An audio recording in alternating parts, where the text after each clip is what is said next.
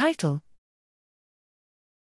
Single cell transcriptomic profiling of the zebrafish inner ear reveals molecularly distinct hair cell and supporting cell subtypes. Abstract A major cause of human deafness and vestibular dysfunction is permanent loss of the mechanosensory hair cells of the inner ear. In non mammalian vertebrates such as zebrafish, regeneration of missing hair cells can occur throughout life. While a comparative approach has the potential to reveal the basis of such differential regenerative ability, the degree to which the inner ears of fish and mammals share common hair cells and supporting cell types remains unresolved.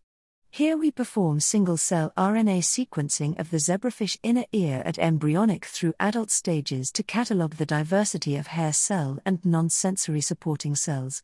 We identify a putative progenitor population for hair cells and supporting cells, as well as distinct hair cells and supporting cell types in the maculae versus cristae.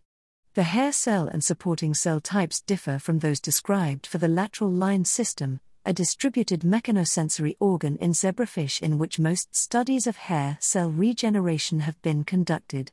In the maculae, we identify two subtypes of hair cells that share gene expression with mammalian striolar or extrastriolar hair cells.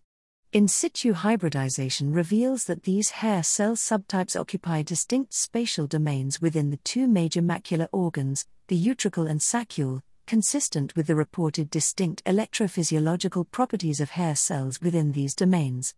These findings suggest that primitive specialization of spatially distinct striolar and extrastriolar hair cells likely arose in the last common ancestor of fish and mammals.